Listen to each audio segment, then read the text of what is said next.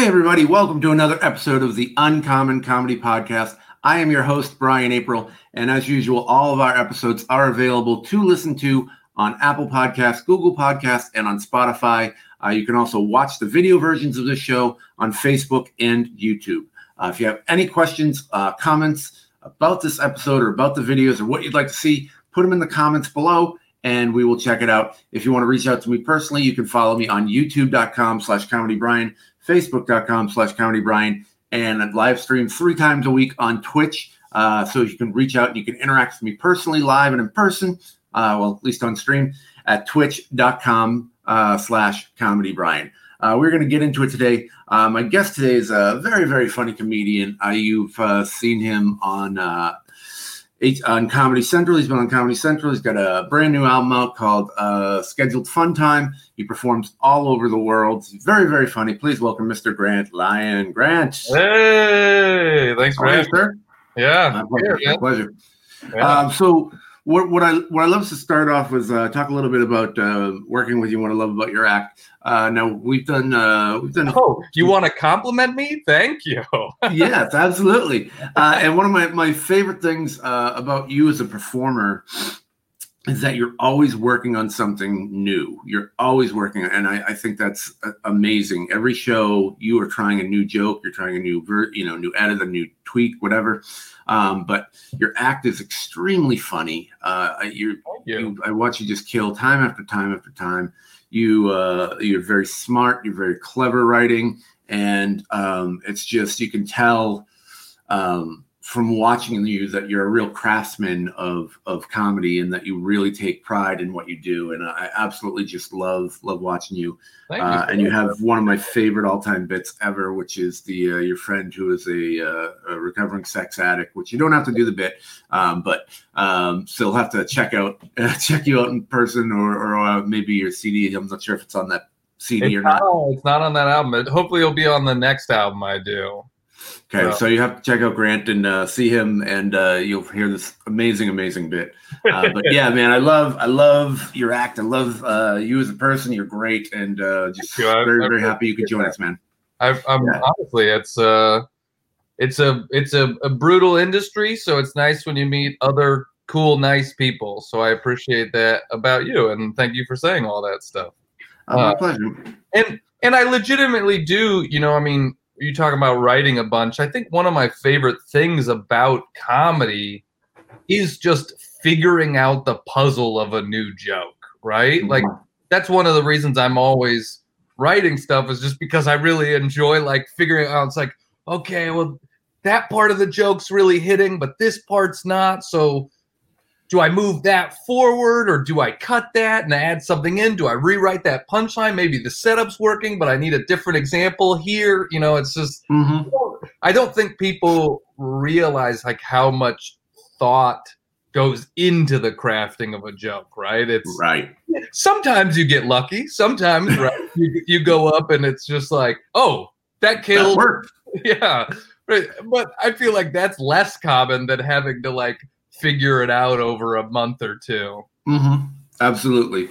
Well, let's rewind a little bit. Let's go back to the beginning. What inspired you to do stand-up?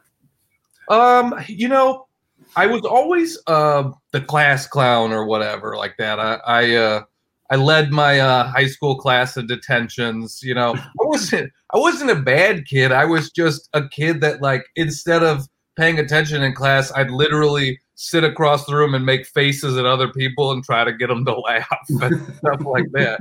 Right. But I also felt like I was, I don't know, decently unoriginal, right, when I was in high school. And I don't mean that in a bad way. It's just like my being funny was using a Simpsons quote at the right time or doing a bit from Monty Python or stuff like that. And it wasn't until I got to college, I didn't really even know that stand-up was a thing. Like the closest I got to stand-up was watching Saturday Night Live when I was in high school, right? And I remember even seeing, Chris Rock hosting it and not even getting that his opening monologue was stand-up. I was just like, this opening monologue is so good and it's so much funnier than some of them are. Right. it still didn't click, like, oh, because he was just doing bits and jokes that he has already worked on. And so when I got to college, my roommate played Mitch Hedberg's first album for me. And it was the first time I'd ever heard a comedy album. And really, you know, I'm lucky that that's a great album. You know, the Strategic Grill Locations. What is it? Strategic Grill Marks? Now I'm forgetting it. But it's a great album. And so, you know, it's like, if the first album I'd ever heard had been a terrible album, who knows what I'd be doing right now. But hearing that album, and I was like, man, this is amazing. Like, I had no idea that you could just have a job telling jokes and making people laugh. And so I listened to that album so much, I memorized the whole thing.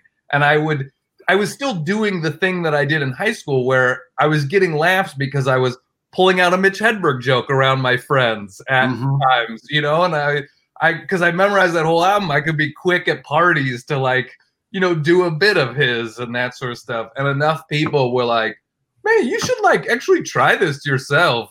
And for a few months, I probably was like, no, I can't do it myself. I'm only funny because I'm doing other people's stuff, right? And enough people said it that finally, like, you just start noticing things in your life, and you're like, oh, that's kind of funny, and you know, and then it just grew from there. Wow, so that's crazy. I mean, the Mitch Hedberg was the first stand-up, like, album that you heard, and that was in college. It's crazy. Yeah. My parents didn't listen to stand-up at all. You know, they just, like, it's like, yeah, I knew who Richard Pryor was. I knew George Carlin was, but I knew them because of movies that they were in and stuff, not because of stand-up. That's it. Yeah, it's which is a very big, like, I was introduced to stand-up, I think, at like 10 years old, and it was like my family, we watched all the time, and so, like, I followed from, like, the 80s boom all the way up, and so I had no interest in that. Yeah. Oh, that's so cool. That's really cool. So do you remember your first show that you did? Well, it's sort of weird. I don't know what to consider my first show. So when I was a sophomore in college, I was on my soccer team at my college, and the first time I ever told jokes of my own writing was on a tour bus with my college soccer teammates. And I just stood up at the front of the bus for like 10 minutes and told jokes because all of them have been telling me to write some jokes, right? So it's like, I don't know, is that my first show? Like, it doesn't feel like it. And then you know, so this is what I consider my start. So that was like the end of fall of my sophomore year of college. And then the rest of that year of college, I did, you know, stand up maybe 6 times or whatever. Like, I do it at a house party, literally, where everybody would be like, everybody shut up, Grant's going to tell jokes for 10 minutes. And I would stand on a couch at a house party and tell jokes. And then I went home for the summer to Sacramento, and the local comedy club had an open mic. So that was the first time I ever performed, like, not on campus in front of my friends. Okay. And what was that like for you? Well, I didn't know how anything worked, right? So it's like, boy, you know, I went in, I signed up for the open mic, and I didn't get on. And they were like, hey, if you sign up for the comedy class here, you're guaranteed to get a spot on the open mic every week. And I was like, oh, I guess that's how it works. So I started doing the comedy class. And then the first few times up on that show, I crushed. And then a bunch of my friends from high school wanted to come see me. So I invited them all at the end of the summer. And of course, that was the show that I ate it. And like, I think all my friends were like, ooh, he's trying to do this? Like, maybe not.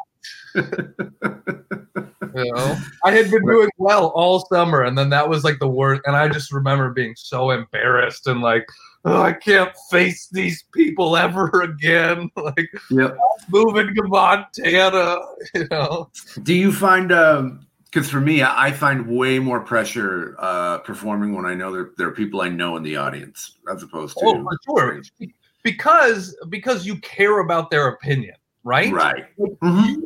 You and I have been doing comedy long enough that it's not like we don't care about the audience, but it's also like we have the confidence of thousands of shows under our belt. And so if an audience doesn't laugh, it doesn't bother me that much anymore, because it's kind of like, look, I'm not trying to be like cocky, but like I've beta tested this a long time and I know that I'm decent at it.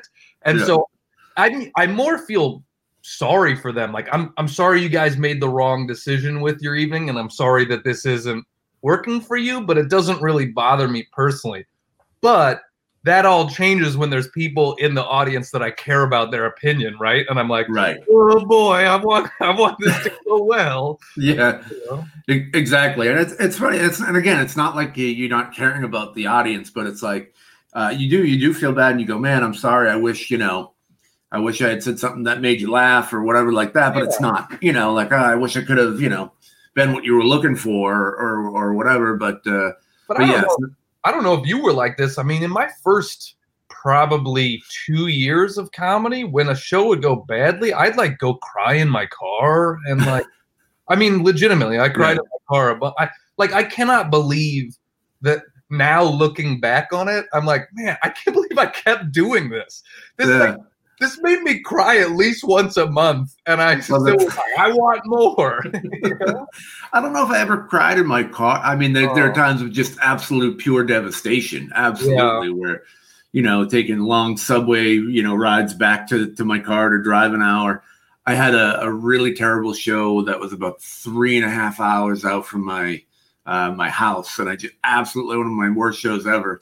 And I just remember driving home, and I just called a friend of mine. I'm like, what am I doing? I don't even know what I'm doing. It was the longest 3.5 hour car ride home after a terrible show.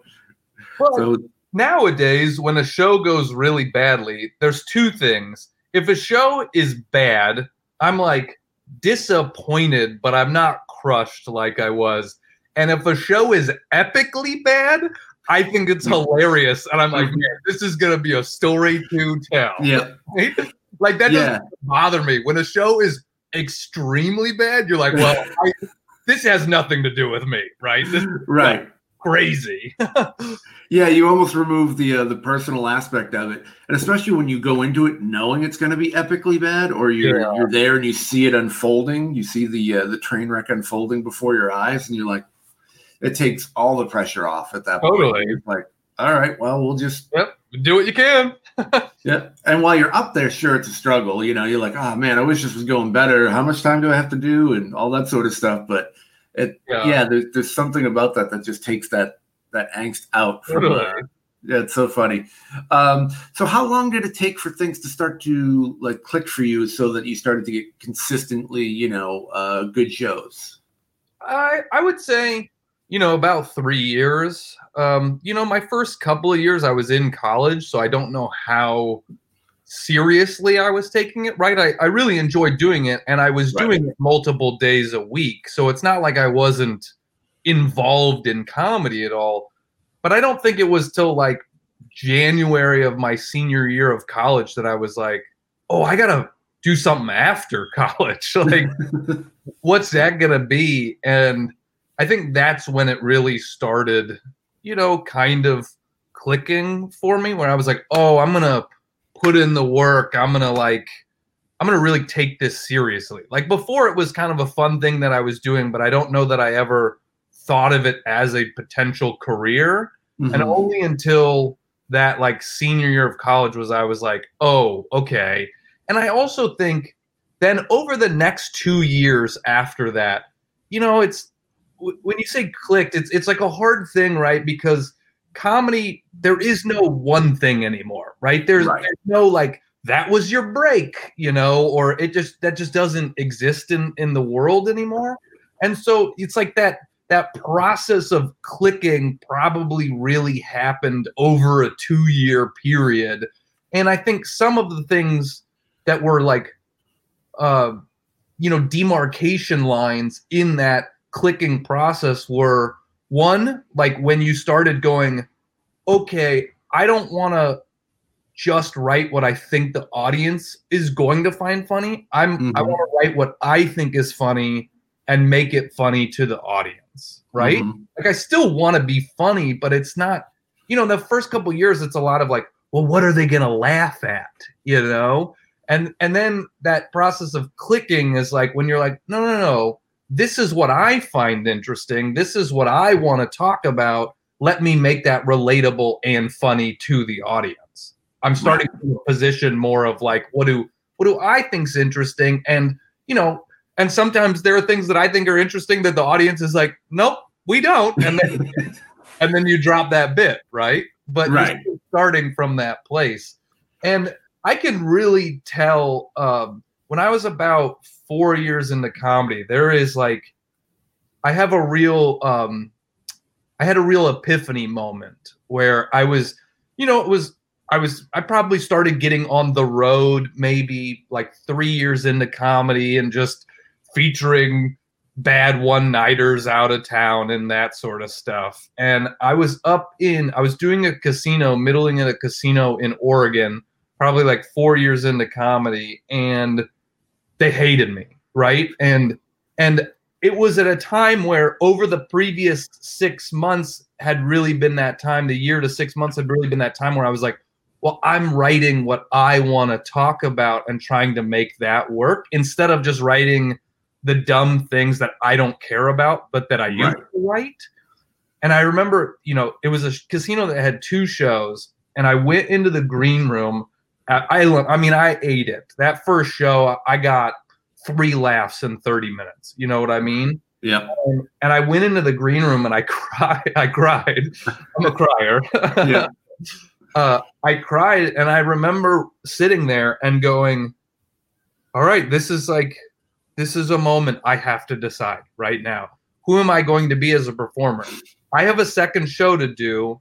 Am I going to go out and do the material that I believe in that will be better in the long run? Or do I go out and do the stuff I don't care about just in the hopes that I get some laughs? And I sat and I thought about it for 30 minutes, you know? And finally I decided like, well, I want to stay true to who I am as a performer and what I believe in. And that's what finding a voice is, right? Mm-hmm. Like you have to find your voice and you know, it, and so I went back up on the second show and I bombed on the second show too, but I did the material that I believed in and I bombed and loved every minute of it. I was like so proud of myself. I'm bombing and just being like, this is great. Like, you know? So let me ask you, during that, in between that first and second show, when you're back in the green room and you're crying, and do you hear like the headliner just like crushing it out there? Just adds that extra like punch down on your ego where because if he's doing okay or bad, then you're like, all right, at least it's not me. But when you bomb and that everyone else is doing great, that is so bad. That's such a terrible feeling. Not a great time. No. But it's interesting. You talk about, you know, writing, you know, about things that you want to do versus what that you want to talk about versus trying to just get laughs. And I think it happens a lot so much for comics, especially in the beginning, because you're desperate for that laugh because we don't know. Yeah. You know, we don't know the methods. And so you just want to hear that. And then once you start getting consistent laughs with things and you start to go, okay, this is kind of how things work. I think then it starts to switch in your brain, like, is this really what I want to talk about? Yeah. And I agree that it's a process for everybody. Nobody's coming right out of the gate being like, I've got the most original voice you've ever heard. Yeah. Or if they do, it's pretty twisted and very, very weird. So what was the best piece of advice that you received about comedy? About comedy, I think it wasn't about performing, but a piece of advice I've always tried to keep in my mind and I wish I could remember who even said this, and I can't, but somebody said to me early on in my performing career, the hardest thing for people to do in the entertainment business is walk through the doors that open to them when they aren't the doors they expected to open. You know, and so I've always tried to keep that in mind and take advantage of opportunities that come. You know, it's like, right, an analogy of that is like, well, what if your dream was to be on Saturday Night Live, right? And a different TV show comes and they're like, hey, we want you to be one of the leads on this TV show. And you're like, no, I'm holding out for Saturday Night Live, right? And you're like, boy, that's not a good way to lead your career, because this is a weird industry and you don't know what's happening with it, you know? And so I always try to do that, of just like keep creating good things and then walk through the doors that are open to me. That's really good advice. I've never heard that, actually. That's really good advice. Yeah. So what is a good question? I love this question too. What is your writing process like? I can see you have a little board behind you, couple boards behind you. Yeah, that's actually a script, not stand-up, so that I'm working on. Yeah, but my stand-up process is, you know, I go in here and I put a little note, right? Whenever I have something that hits my brain, you know, whether it's just walking around thinking or talking to somebody and that sort of stuff. I got all these little things, and there are just really snippets, right? I mean, some of them are like, if I look through this, super tasting makes it seem like you have superpowers, but really it means you complain about everything.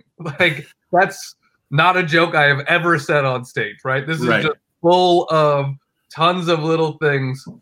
I don't wear cologne because every man in a cologne commercial is gorgeous. Like, and I'm not gorgeous. Right. They're just like dumb little things. And then some of these become jokes, right? And so I take it from there, and I'll like look through these and I'll go, okay, that's like an interesting idea. Like, you know, I would say less than half of these ever make it into my notebook. And then I go from here to a notebook, and I actually really handwrite out everything.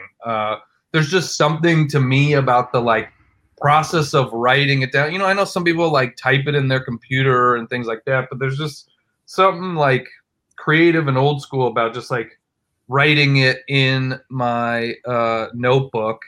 And then usually I usually write a version of it in my notebook before I take it to stage. Okay. And then I take it to stage, but I don't really memorize what's in my notebook. I write it down, and I don't sit there and go, okay, this. It's like I write it all down, but then I kind of just remember the bullet points of it because I want to see how it comes out naturally, right? Mm-hmm. And then, you know, sometimes when you're on stage, it's like, okay, this bit has 5 parts, but when I'm on stage, I can only remember these 3 parts. Well, so those are the 3 parts that I like the best, right? Because those are the ones that came to me when I was on stage. And then, so I'm like a big rewriter then. So I go on and I'll rewrite the same bit in my notebook 3 or 4 times, just on, you know, different pages and all that sort of stuff, where I'm really trying to go, okay, like I like that part. Here's a note in the margin where I'm like, I'm going to move this up here. And that sort of thing, you know? Yeah, it's interesting. I'm similar. I agree with you. There's something, I think they showed studies about like when you physically write it out by hand versus typing it or something. I don't know if there's a memory component to it, but there's something different that happens to your brain when you write it out by hand. So I like to do that too, but I usually will, I'm similar process, but I'll say it out loud, 5-10 times to kind of get the marbles out and edit it the way we normally do. And then I write it down.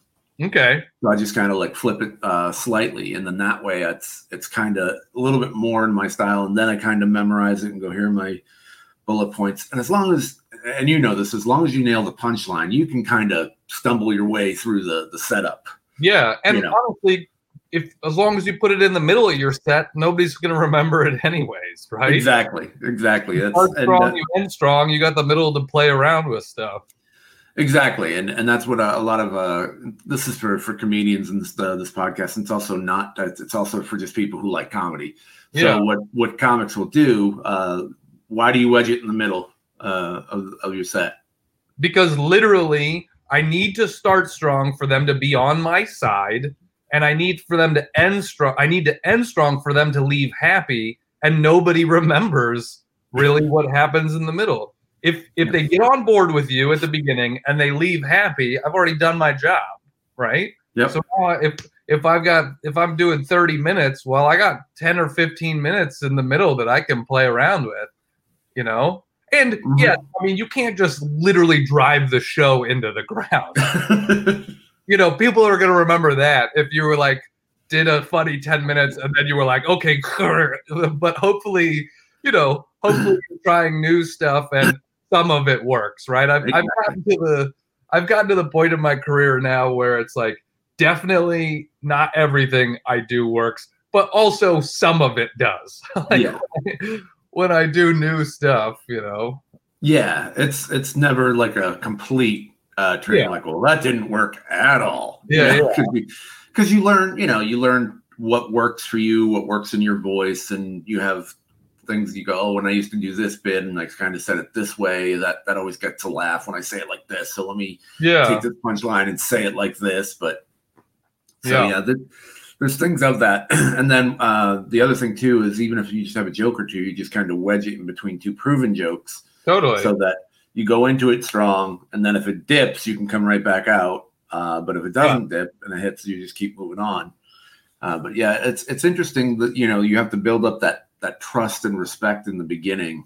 Yeah. And I see people come out and do new material, new jokes right up front. And I'm like, what are you doing? Yeah, it's hard. Yeah. And to me, there's a difference between brand new material and newish material that is working, right? Yeah. Like I'll open with new material that I'm excited about, but it's stuff I've been doing for a couple of months and I know it's working. So it still feels like new material to me, but it's not that like brand new. I don't know if this gets any laughs. Yeah, this is my first time saying it on stage and I'm opening with it. Yeah. No. Don't do that. Yeah. So now my favorite question of this whole series: what was your worst show ever? I mean, legitimately, this is like a hard thing to pick because I have a bunch. So let me just give you the honorable mentions. Okay. And then I'll tell you my worst show. So honorable mention, I had a semi-professional wrestler come on the stage and knee me in the groin while I was on stage. There is video of that on YouTube. Not a guy I knew at all. Honorable mention, an old guy. I had a joke once upon a time about how there are people in the world that deny that the Holocaust ever happened. And an old guy started yelling at me in German from the show, from the audience. And I was like, man, is this guy like an ex-Nazi? And he came up and took a swing at me on stage, but he was like 88. So it was like really slow and stuff. That's the honorable mention. Another honorable mention, Cuyahoga Falls, Ohio. People started yelling racial slurs at each other from across the audience. Oh my gosh! Me having nothing and not being involved in it at all. So yeah, that's what I mean. These are just honorable mentions. They don't even. I could tell you the full story of those, but you're not even going to get them. So I would say the worst show I ever did, and I have to preface it by saying, about a month before I did this show, I had done like an over 60 like living community show. Mm-hmm. And, so it was an older audience, but they were still like hip and fun, right? They're like drinking wine and playing golf and stuff like that. And it ended up being a great show. And so only a few weeks after that, my buddy had been like, hey, I'm trying to do this show at a retirement home. Are you interested? And I was like, oh, yeah, that one was fun. Sure, I'll come do this. And he was like, it's at 5 o'clock, which is literally when they're eating dinner, and you'll be performing in the cafeteria, the dining hall. And I was like, yeah, okay. And when I get there, I mean, it's not like a retirement home. It's like a nursing home, right? Oh, okay. Where people are like at the end of their lives. And there's nothing wrong with that. There's nothing wrong. It's just maybe not a place for a show. And so I'm sitting there and legitimately one of the first things I hear, I come in and I'm just sitting in the lobby, like not sure who I'm supposed to talk to or whatever. Cause my buddy's like, it's his show. And then he's like, I can't make it. So the lady will set you up. And so I'm like, I don't know who the lady is. So I'm just like sitting here hoping that someone's going to be like, who's this guy that doesn't know what to do, right? And one of the nurses is leading an older gentleman into the dining room. And, you know, this is probably my filter where I'm like, whoa, this is not what I expected. And the nurse is going, are you ready to die tonight? Like saying it really loudly to him. Are you ready to die? And I was like, what is this? And I realized afterwards that she was saying, are you ready to dine tonight? She was leading him to the dining room. But I just walked in with such this filter. I was like, that's what I heard. So I'm just sitting there waiting. And finally the lady's like, oh, are you the comedian? And I'm like, yeah, like what's the story? And she was like, okay, in the storage room there are the speakers and the stuff like that, so if you could just go carry them into the room. And I was like, oh, okay, you just need me to like set it up, all right. So, you know, I wasn't doing that, but I'm not above helping out. And so I'm like carrying the speakers in, she has me set them, there's no stage or anything like that, right? There's no stage whatsoever. And the room is like an L. So imagine, you know, it's like this, and I'm performing like right here. So there's like a whole wing of the room that can't really see me because, you know, it's cut off. Mm-hmm. But they put me right here, and you know, the show's supposed to start at 5, and it's like 5:10, and I'm like, hey, you know, when do we start the show? To the lady, and she's like, oh yeah, just go start it. And I was like, oh, you don't, there's no like introduction or anything. She's like, no, just go start it. So I just walk up, and mind you, nobody knows that this is about to happen, right? There's been no flyers or announcements or anything like that. So I just am like, hey everybody, I'm a comedian and I'm going to entertain you. And nobody wants me there. And probably like 5 minutes into my set, this woman stands up and plugs her ears and is just like shaking her head, but not making any noise. And I'm like, I'm sorry, ma'am. They've paid me to be here. Like I get it that this is not working for anybody, but they've paid for me, so I kind of have to keep going. And then that same lady, she gives me another 5 minutes, and then she walks. And remember, there's no stage, so I'm just standing on the floor with everybody else. This same woman that plugged her ears walks up to me and just starts holding a cloth napkin in front of my face. But like not touching me, but just standing like a foot away from me and just covering my face with a napkin.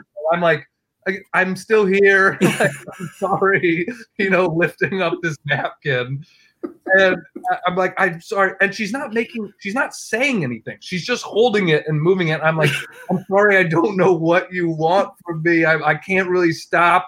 And she's not saying anything. She just keeps doing it. And finally she throws the napkin down on the ground and storms out of the room. And I'm like, I don't know what to do here. And the woman who's like running the show comes back in now. I'm like 15 minutes into my hour-long set. And she comes back in and she's like, hey, we've gotten some complaints that people can't see you. So can we move the stage over to here? And I'm like, oh, like right now? And she's like, yeah, just stop. And then like carrying the speakers and stuff to another part of the room. And I'm talking for part of my time, right? This counts. So I take like 5 minutes and I move everything over. And mind you, I've gotten like maybe one chuckle from like a 50-year-old woman who was there visiting her parents. You know, that's like the only laugh I've gotten the whole time.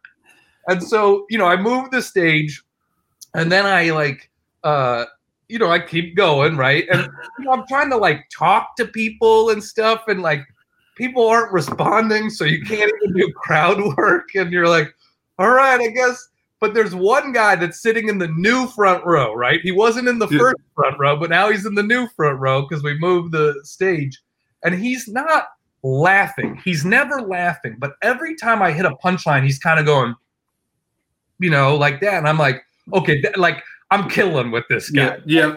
As close as I'm getting to a laugh. Like this guy is nodding at the points where there is supposed to be laughter. So then I like, at one point I'm like, oh, I'm just going to like talk to this guy. Right. And so I'm like, I don't have any kids. Do you have any kids, sir? And his response to me be like, do you have any kids, sir? First time he's made any noise, he goes, you belong in the garbage. Like, oh, like, I didn't realize. And he was like, oh, this is terrible. I don't know why they would ever do this here. Oh, yep. I get it. This isn't good for me either. Like, this is bad for everybody. And then like now I'm still probably got 20 minutes left in the set. And so now every time I just like I was like at this point I'm just trying to like get through it and make it fun for myself, right? So every time I'm like, oh, I love basketball. Sir, do you like basketball? And then he'd be like, yeah. And I'd be like, whoa, looks like we got something in common. You and I are kind of alike. And he'd be like, And I just kept trying to point out all the ways he and I were similar. And every time he was just like, And so, like, you know, I did it. I did an hour on that stage. I probably got 3 laughs in an hour and then got my $100 and left, you know? Yeah. All of that for $100. Oh, that's hysterical. Yeah. I love the fact that he was like hate nodding along to your punchlines the whole time. Just like, that's terrible. Yeah. Boy. For $100, and that just shows what we will do for $100. Seriously. It's so funny. We I go through all these stories of people, and I forget. There was an older comic. I'm trying to remember who it was. It was a famous comic, and he goes, "We just never realize we can just say no. Like it never crosses our mind that like, no, I'm not going to do this. You know, like you get there and you're like." All right, let's just march right in. Yeah. I know. I'm trying to think if I've ever said no to a show once I'm there. I have. I don't think I've ever said no to a show, but I have done a whole show without telling any jokes. Really? Like I did this one show, and I was only supposed to do 10 minutes. And it was just a I was like a horror. Like people were just like angry at people on stage, and the host was wearing rollerblades. He had rollerbladed and forgotten his shoes, so he was hosting the show. And so, literally for 10 minutes, I just sang on stage. Our host is wearing rollerblades at a comedy show. Our host is wearing rollerblades at a comedy. And I did that and everybody was like booing and yelling. And I was like, nope, I don't care. I'm doing this for 10 minutes. Wow. Yeah. That's so funny. It's, I don't think I've ever said no to a show once I'm there. Yeah. I mean, I've encouraged putting Old Yeller down. Yeah. You know, like, totally. But you know, if they go, oh, we're gonna do this show, you know, and it's like nobody's there, then I'm like, maybe we cancel it, but never like because of setup or anything? I actually had the very first time in my career. This happened the last week in February. I was headlining a comedy club in Boise, and the club canceled the show after the feature. And I did not get on stage. It's the only time I've ever had that happen. I mean, this crowd was so rowdy. I mean, people were like walking across the room to high five other people in the audience. And they were like, and they're also just, it was the late show on Saturday. And so there were only like 30 people there. Mm-hmm. And 20 of them were maniacs. And so it's like, well, you can't kick out 20 people. Like, then there's no show anyways. And it wasn't even like these people weren't even all part of the same group. It's just something happened. And so like the manager legitimately tried, like going around and saying, hey, you guys got to be quiet. You got to be quiet. He even kicked out like one group. And then it was just like, he was like, I want to cancel the show because if I don't, I'm going to like do or say something that I'm going to regret. Right. And I'm like, I'm going to be a jerk, or I'm going to punch somebody, or I'm going to do something. Cause they're like, these people are maniacs and are not listening to any reason. And so he was like, if you're cool with it, I'm just ending the show. And I was like, yeah, I mean, I get paid, right? I was like, look, it's your club. You're paying me. I will do it if you want me to do it because I'm a professional and I'm here. But if you want to cancel it, that's okay. Yeah. I just want it to be your decision and not my decision. And he was like, yeah, I'm canceling it. And I was like, cool me. Like these people, that's funny. Yeah. It's the only time I've ever had that happen in my career. Yeah. Huh. That's weird because, I don't get too many rowdy shows. One of the ones I was really nervous about was actually when I performed with you. We went up to, I think it was Pine Top. Oh, yeah. Everyone I had talked to about performing there, they're like, oh, they don't. They don't like it was an Indian reservation, and they're like, they don't like white people, they don't like black people, they don't like people, like they're hostile, and they all these stories of like I was threatened that they were gonna attack us after the show and all these sort of things, and we didn't have that at all. But I was really worried. Yeah. Going into that show, I was like, okay, because I mean. I talked to like 4 or 5 different people who had done that room, and they all said the same thing. And I was like, okay, well, I went in and I was like, this is going to be weird. And all right, hopefully it'll be okay. I get a black belt and secondary black belt, so I'm good. But I don't know if you're like this, but I am like, I have a decent amount of confidence in myself. And this, believe me, this does not work out a lot of times, but even when comics in front of me are like doing poorly and the audience and it's not really their fault, right? It's like, this show sucks. This audience sucks. I'm still like, yeah, but I'll get them. Yep. Right? I'm going to get them. And then you're like, oh no, I'm not going to get them. But I still feel like that before I go on stage. I'm like, I'll find a way. That's such a great, it's so true. We definitely, you just have the thought of like, no, I can get them. Yeah, I can get them. Like I did one last year where they had a club. They had a DJ in the downstairs, and the bass just kept going through during my set, and the crowd was angry. Yeah, and I was like, I'll get them. Yeah, I'll get them. Nope, I didn't get them. It was one of the, it made like top 3 worst shows in my career, 22 years in, so it's like, it was like that bad. But that again, that's not, there's some things you can control and there's some things you can't. Totally. That was one I couldn't. And that was a brutal show. We are talking with Grant Lyon, a stand-up comedian, very, very funny. You can follow Grant on Instagram at Grant Lyon, LYON1. On Instagram and youtube.com/Grant Lyon, LYON, Grant Lyon. He also actually has a stand-up album out called Scheduled Fun Time, available now. Where can they find that? I mean, it is literally everywhere. It is on Spotify. It is on iTunes. It is on Apple Music. It is on Google Play. It is on SiriusXM. It is on, you know, I mean, anywhere you can find music, it is there available to stream or download or buy.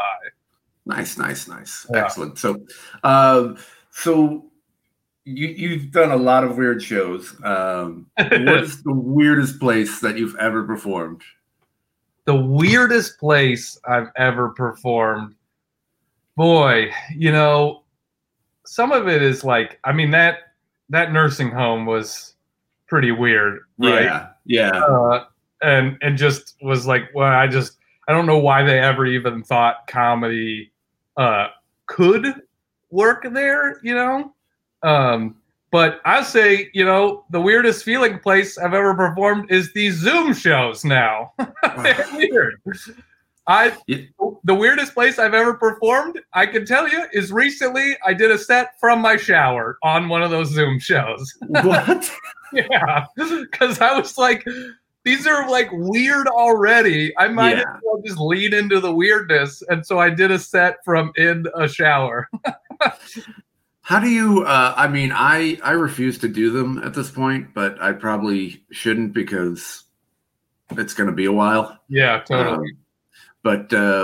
Explain to people what that's like from a comedian's perspective. Well, you know, look, I will say it's better than nothing because, I like the Zoom shows more than I like. I've also done some Instagram live stream shows. And I like the Zoom ones more because there are actual people in it who are laughing and that sort of stuff. Mm-hmm. You know, the hard thing is right, it's impossible to have any timing because it's just like the laughs and the sound is cutting in and out and it's disjointed. So you're like, I'm going to start it. Oh, no. Okay. People are still laughing. Okay. Now I'm going to start a new bit, you know, like, yeah. There's a lot of like that. But, I mean, you know, some people are doing it very well and figuring out how to do it where they're like, okay, we've got 100 people in. We're setting their microphones to 20% so you can hear laughter, but it's not overwhelming and they're not taking over. And we're muting people who are talking or washing their dishes or something like that, you know. But you are just doing it to your computer wherever you are and – so I was, my family has a cabin up in Lake Arrowhead, and legitimately the shower has decent lighting. And I was like, screw it, I'm gonna do a set from in the shower because it's decent lighting right here. That's funny. Yeah, I think, you know, for me anyway, I think if there is a way, because I've watched a couple of my friends do Zoom shows just to, you know, because we like watching other people's miseries. And, you know, like there was one dude that was just like laying on a bed watching them like this, just arms folded. So that's the thing, too. Like on Zoom, you can see you can really see who's watching you. Totally. You know, and it's the same as with an audience, though, right? It's like sometimes we focus on the one person who is not liking us instead of the 50 who are. And you just got to do that in Zoom, too. Yeah, that's true. It's true. But you just see somebody laying on their bed just kind of like. It was kind of weird to me. So I was like, all right, well, but I think if there was a way they could figure out how to run the audio from each channel or each camera into like through a board or something. Yeah. So that it comes out as one source, then it would be totally fine because, you know, you just have that laughter because that's really all it is the laughter. It doesn't matter if you're playing to a camera or people, but I mean, it helps, you know, when you do as many shows as we do that you know, have people that you can interact with, but for sure it's really the audio that destroys that rhythm. And so if somebody's laughing, then the cameras overlap and they cut out and you can only really hear like one camera at a time. And so I think if there's some way to figure that out, then that'll be a really, really good experience for everybody. Yeah, for sure. That's the hope anyway. So how do you deal with hecklers? You know, this one is the longer you get into comedy, the more you realize that like hecklers aren't the same, right? Mm-hmm. There's the drunk heckler. There's the like wants to be the center of attention heckler. There's the like positive supportive heckler. Like all of these different things require different tacks, right, with each one of them. If it's that, like, I want to be the center of attention heckler, if you, like, make fun of them and get laughs and break them down, then they'll shut up because they're like, oh, I don't have a microphone. I mean, look, it's hard for a heckler to win against a comic because a comic is on stage with a microphone. So we have an advantage. So it's kind of like, don't try, because you have, you're going to, you know, I'm starting on third base here. You know what I mean? Yeah. Yep. I find the hardest ones to deal with are the positive hecklers. The ones that are like, yes, so true. Oh, that's so funny. And you're like, okay, I mean, it's very nice that you like this, but you also are ruining the timing of it, right? Because if somebody, you know, yells out, boring, and you're like, you can launch into them and right. get a bunch of laughs and they're going to shut up. Right. When somebody's like, this is so funny, you can't be like, shut up, you know, like you seem like the jerk, right? Right. So those are the hardest ones to deal with. And you know, sometimes it's like, I kind of try to tease them, you know, but do it in like a playful way where it's like, where they're like, oh, that's so true. And you're like, I know, that's why I'm telling it. That's why everybody's laughing, because it's true. That's what jokes are.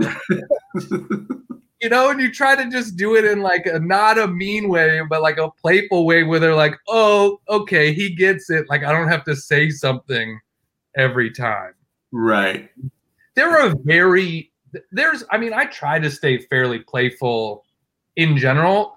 There are rare times when I like really light into somebody. Mm-hmm. And quite honestly, because try to be like a good human being and a friendly person and a caring individual. And there have been a few times on stage where I've like surprised even myself, where I'm like, oh, I didn't know that was in me. Mm-hmm. You know, where like one time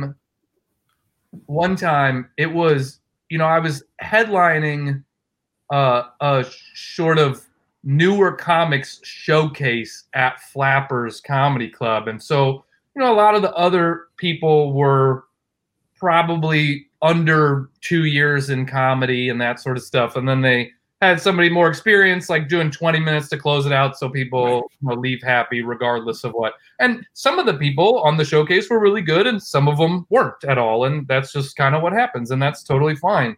And I was messing around. You know, it was a fairly playful audience. And I was messing around like halfway through my set. I was like, okay, which punchline do you like better? Here's the setup. This punchline or this punchline? Like, you know, and just being playful about it, but like still doing a joke.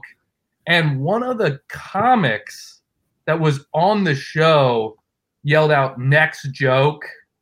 And it was like, I mean, it made me lose my mind, because it was like, yo, you are a cop. Like, yeah, I might forgive an audience member for doing that, but you want to be a cop. And I just like laid into the dude. And my friend who was there was like, afterwards was like, boy, I've never seen you go for the jugular like that. And I was doing it funny, but I was doing it angry.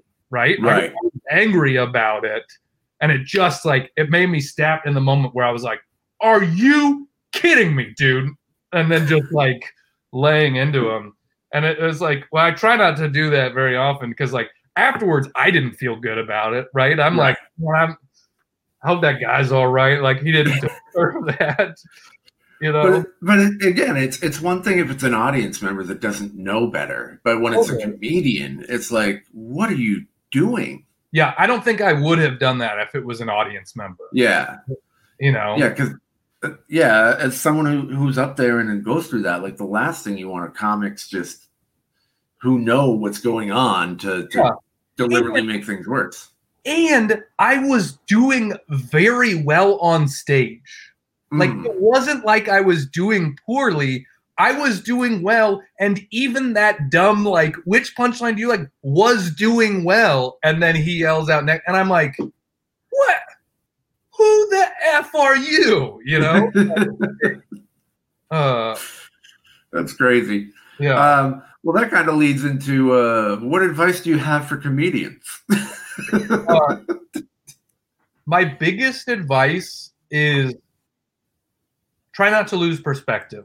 Because no matter where you are in your career, there are a lot of people behind you that wish they were just where you are. We have so much of a tendency to look to the people that are above us, right? Of like, oh, I want what they have. We forget to pay attention to all the people that just wish they were where we are. And I think keeping that kind of perspective helps you, like, prevent getting bitter, and it helps you keep the joy of comedy alive for yourself. I mean, we've all done a show with a guy who's 30 years in and is just like, I got one foot on stage and one foot in the grave, and all these comics coming up, they don't know. It's like, well, it's just because that person is so caught up in what other people got that they didn't get. Right? It's like, mm-hmm. Yeah, I would like a late night set. I would like a half hour Comedy Central special. I am working towards those things. And there is part of me that is jealous of my friends who have gotten those things. But do you know how many thousands and thousands of comedians in this country just wish they could headline a comedy club? You mm-hmm. know, where they're not thinking about the comedy specials and so it's like, okay, I got to be grateful for what I have, because there are so many people that are just still looking up to where I am. And I think really try to keep that perspective. That's great. That is the first time I've heard that. Is fantastic advice, dude. That's really good advice, because it's so true. You know, so how many people would kill just to be a working comic making a living? Yeah, exactly. You know, just totally on stand-up, you know, full-time comedy and all that sort of stuff. So. Yeah, that's really, really good advice. I'm going to ask you for any funny audience stories. I mean, you've told us a few already. I don't know if you have any left, or we could just go into the organization spotlight if you want. I'll tell you just this one little snippet. Okay. The best heckle I ever saw from an audience member was not even at me. It was another comic was on stage. He was a bald man, and he wasn't doing great on stage. And he tried to do some audience, just some crowd work. And this guy in the audience yelled out, "You're so bald, I can see your dumb thoughts through your skull." And I was in the back like, boy. How do you come back from that? Yeah, you're done. Funny. You're done. You're done. Yeah. That's over. Yeah. That's hysterical. We were talking with Grant Lyon, stand-up comedian. You can follow Grant on Instagram at Grant Lyon1, and you can check out his YouTube channel, youtube.com/Grant Lyon. His comedy album, Scheduled Fun Time, is available now everywhere, anywhere. Check that out. And I want to thank you for coming on, before we get that. There was an organization we were talking about that you wanted to spotlight, and I was wondering if you tell us a little bit about The People Concern. Yeah, so The People Concern is mostly located in Southern California, and they're really leading the charge to help the homeless population that we have in Los Angeles. I don't know how often you... you know, or whether your listeners are in Los Angeles, but Los Angeles has a big homeless situation right now. And, you know, a lot of these people they just need help, right? They're not bad people or anything.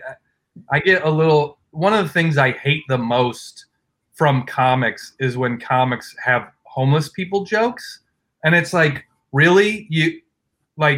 Their life has already been hard and they need you to make fun of them. Like it just feels like so much of a punching down thing. Mm-hmm. And the best comedy to me is punching up.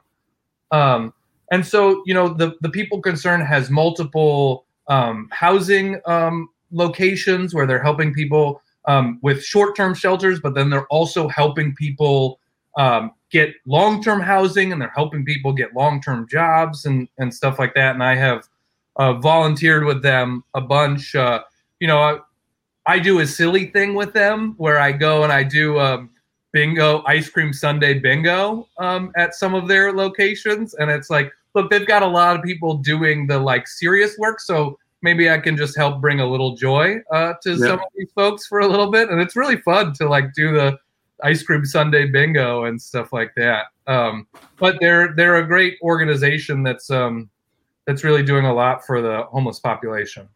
Excellent. And so if people are interested, they can check out thepeopleconcern.org. That's thepeopleconcern.org. Sounds like an amazing organization. And, absolutely. They need there's so many homeless people, and we can do just a little bit, goes such a long way for those. And I will say they don't just also do homeless stuff. They help women get out of abusive homes to give them short-term places before they can find something else. So it's not just homeless stuff. They're helping a lot of people. Okay, very cool. Yeah. So I encourage everyone to check out thepeopleconcern.org and give and donate if you can. We're going to wrap up in just a minute, but I want to say a big thank you again to all the viewers and the listeners for watching. A special thank you to Grant Lyon for coming on and telling us all about your career and your thoughts and your process and shedding some light on the people concerned. And dude, I love working with you, and I can't wait to work with you again soon. Yeah, I know. Hopefully sooner rather than later. Thank you, guys. This was a really fun conversation, so thanks for having me. Yeah, my pleasure, and we'll see you all again really soon. Thank you.